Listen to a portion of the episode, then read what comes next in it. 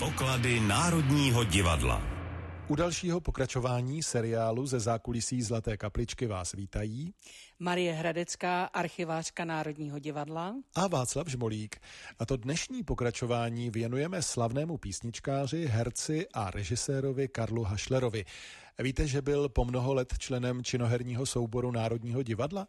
Začněme ale Marie tím, jak se vůbec dostal k divadlu. Karel Hašler se narodil 31. října 1879 v Praze, v bývalé staré škole na Zlíchově. Učil se řemeslu rukavičkářství, ale ještě před vyučením se rozhodl pro divadelní dráhu. Začínal jako ochotník v Praze na Zlíchově a krátce hostoval u divadelní společnosti Pavla Švandy. Poté v roce 1897 z Prahy odešel k venkovským divadelním společnostem. U koho potom hrál? V sezóně 1897-98 nastoupil angažmá u Choděrovy společnosti. V roce 1899 přešel ke společnosti Adolfa Dobrovolného a v letech 1900 až 1902 hrál v Národním divadle v Brně odkud se vrátil krátce k dobrovolnému, ale ještě v témže roce se stal členem Slovinského zemského divadla v Lublani, kde pobyl dva roky, 1902 až 1903. A po návratu do vlasti mu režisér Jaroslav Kvapil, tehdejší šéf činohry Národního divadla, nabídl angažmá k činohře Národního divadla. Víme, jak k tomu tenkrát došlo? Víme.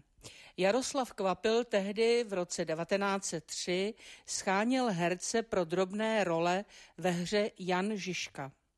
Hašler se přihlásil a Kvapil mu dal hned tři malé role, mezi nimi i postavu Jana Roháče z Dubé. Kvapil prohlásil, že jestliže se osvědčí, stane se stálým členem divadla a bude dostávat pět zlatých za představení. Kvapila ale rozladilo, že Hašler neměl ani ponětí, kdo to vůbec byl ten Jan Roháč. Sám mu to musel objasnit.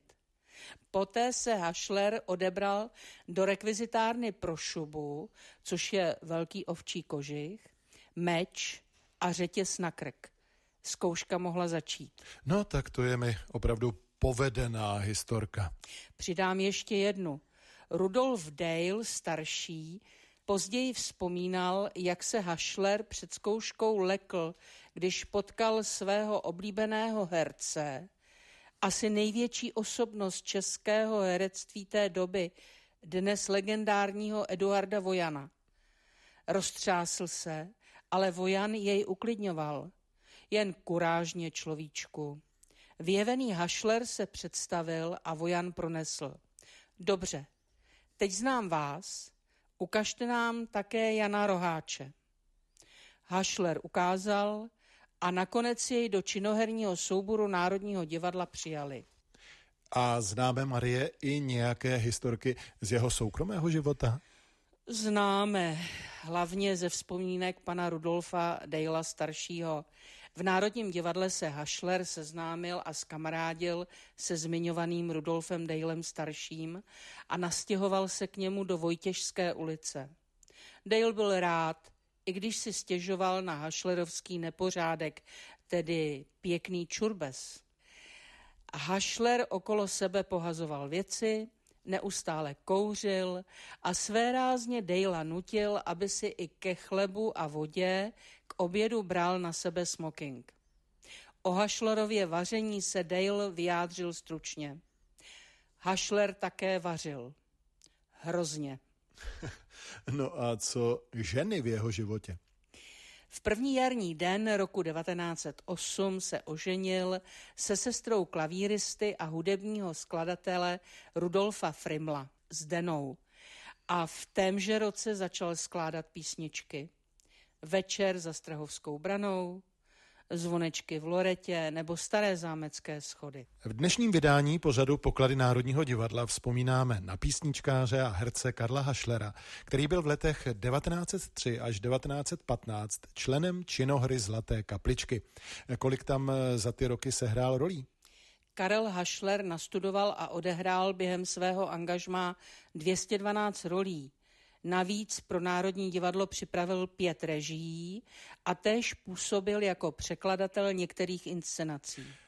To všechno připomínají dobové dokumenty uložené v archivu naší první scény.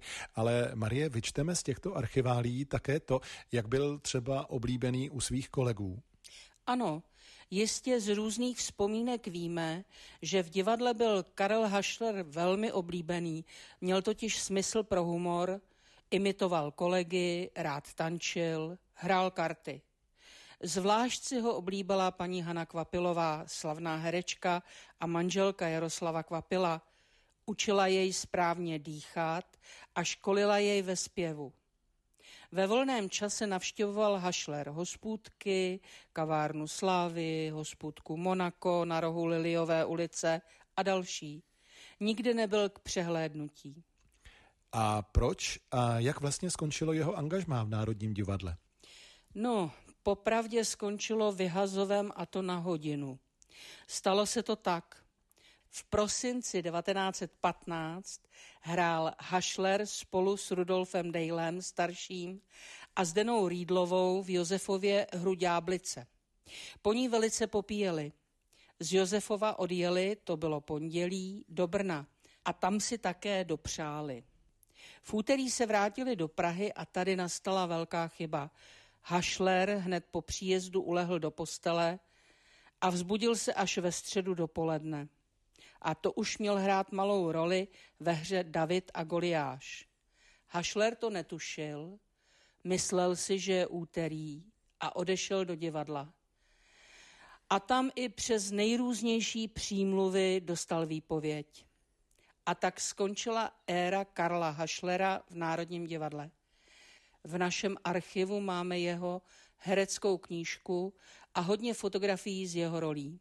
Jak se tak dívám na ty fotografie, tak eh, jsou tady jednak eh, civilní, i s jeho podpisem, ku příkladu tady, a nebo právě ty fotografie eh, z rolí a tady ho můžeme vidět třeba jako hraběte Glostra králi Lírovi a nebo Výrázkově Lucerně.